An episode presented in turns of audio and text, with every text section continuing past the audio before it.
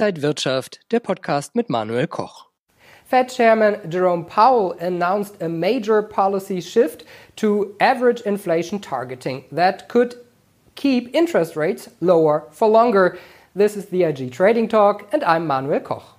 And joining me now are Salah Eddine Bouhmidi, he's the head of markets at IG, and the legendary Einstein of Wall Street, Peter Tuchman. Guys, so good to see you. Thanks for having us. Good morning, everyone.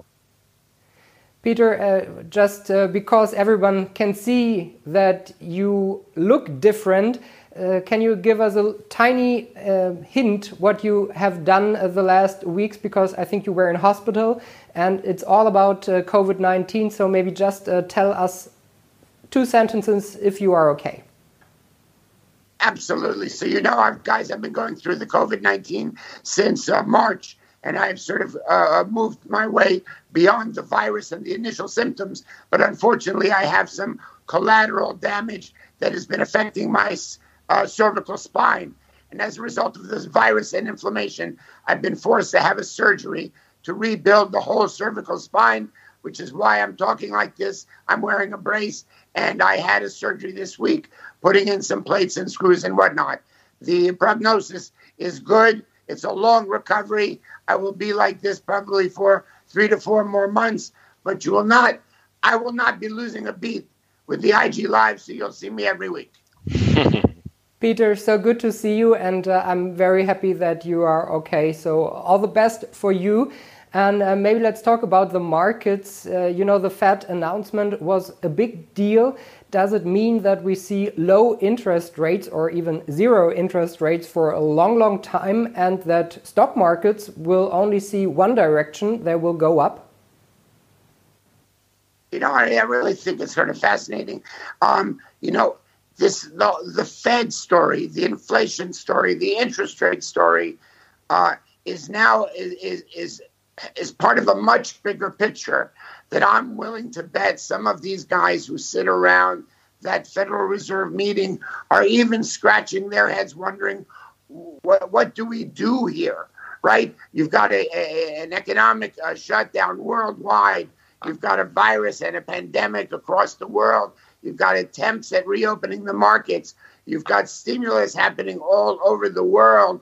You've got uh, United States stock market that is literally trading, uh, you know, a, a, a, moment away from historic record highs, you know, uh, while at the same time we have a record unemployment and, and we've got interest rates trading near zero. And so, what do we do? Where do we put our attention? Where, you know, when, when a patient comes into a hospital uh, after a crisis, the first thing they do is what they call triage right? They look and they they uh, they they um, evaluate the situation from worst to best. What needs to be taken care of first, and how do we preserve the life of this patient? Same thing I think we do here with this economy, but it seems counterintuitive. If we were to look at the economy in a crisis and we say, oh my God, the triage situation is we really need to stop the bleeding and to really give some care to the economy uh, uh, and and not the other side. Well, I don't know if we've done that. We've given triage and we've given blood support to the uh, uh, uh to the markets, but not necessarily the economy. So then, on top of that, wh- wh- the, the inflation question bears to ask us, you know, what is real, what is not where do we need to put our attention? If we have a raise in inflation or not, what difference is that going to make?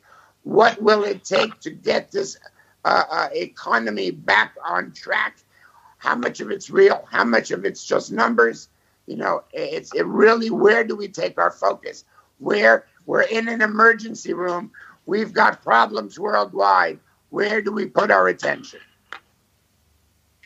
Yeah, good point, Peter. One actually general thing in, in the entire world actually who is benefiting from the markets right now it's the, the small portion of maybe 1 2% in the world and it's not the majority of of people, of students who are paying their loans, student loans or whatever. It's just this 2%. They are still, yeah, winning and profiting, of course. I mean, if we look on seasonal patterns, for example, August, September are really weak actually but in historical manner. But if we look on uh, on the S&P 500 in August, we made seven percent performance. And what I want to say is, even if September is a really bearish uh, move uh, uh month, actually uh, uh, historically, do you think that the market will still rise, or do we compensate this huge, significant momentum that we can see right now? So I find it fascinating, you know, and I think one of the great things about you and me and our and our and our partner in uh, in Germany at Inside Wirtschaft, where we're, we're and IG, where we're, we're we try to understand why the market does what it does, and and and uh, uh, why the market is every time we're seeing a bit of a pullback and a pause in the market. It's really been nothing more than just a, a, a pause before a huge, once again, a rally. You know, that's why I started off the commentary saying, I'm not sure the Fed really knows what to say or what to do, right? Where is our attention going here, right? At the end of the day, I always joke and say the market's doing what it wants to do. The market tells us what it thinks. Salah and uh, Peter, what do you think about the weak Uh, US dollar. What does that mean?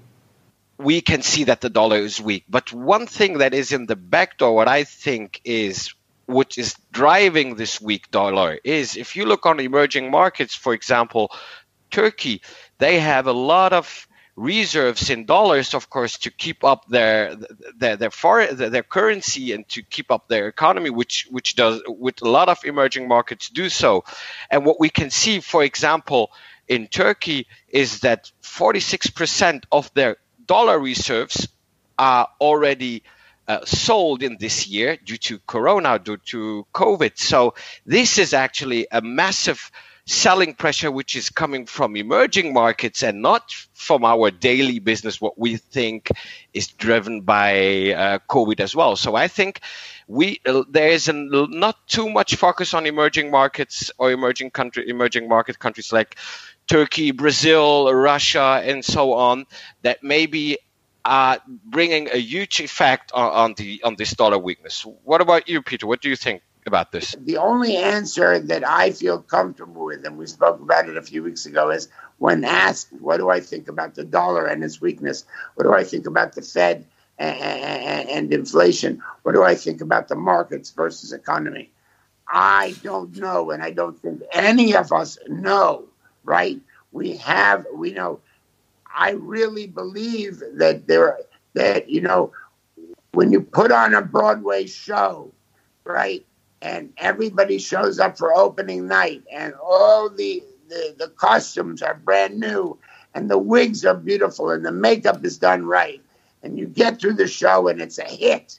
It's a smash hit, right? And then at the end of the evening and everybody closes up shop and boom, boom, boom and you stroll through that movie, that that that theater on Broadway, and everyone's gone home, and there's no sign of all the the, the wonderment and the musicals and the the, the, the expertise of the uh, the musicians and uh, and the and the nice fancy people all dressed up for their evening.